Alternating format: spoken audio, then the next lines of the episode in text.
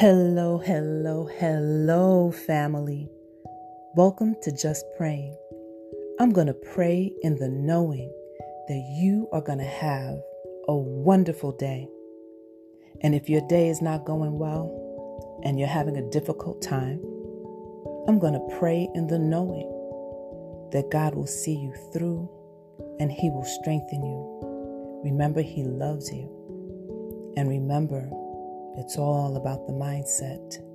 It's all about how you place your thoughts each and every day. Today, this is just a meditation that I'm going to share.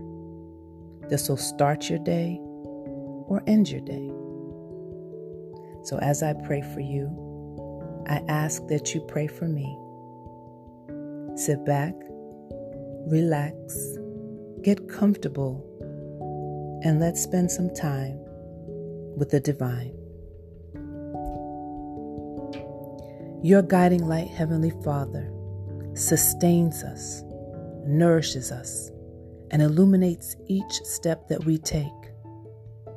And as we ground to center into your love, Father God, our minds and our bodies become still, so still that we can hear your voice in this stillness. Father God, as we sit in this stillness, we feel your presence. And at that point, and at that point that we recognize that you're with us, peace fills us, and all is well with our soul. We feel whole as the layers of all that does not serve us peel away, revealing to us your power, your strength, your grace, and your mercy.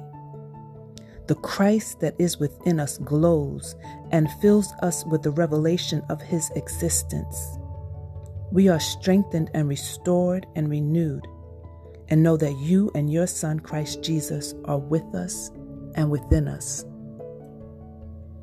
We meditate on your words, Father, that there is no need to fear, for you are with us, and not to be dismayed, because you will help us, strengthen us, and uphold us with your righteous right hand.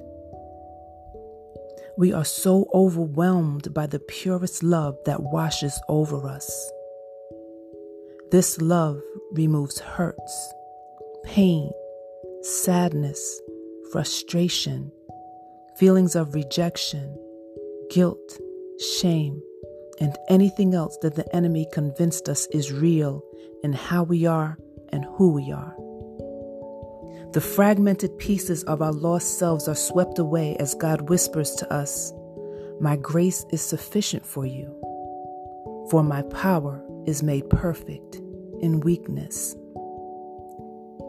We exhale and know without a shadow of a doubt who we really belong to, and that we should walk in confidence with that knowing. We thank you, Father, for your peace, which surpasses all understanding, and will guard our hearts and minds in your Son, Jesus Christ. In Jesus' name, and it is so, and so it is. Amen.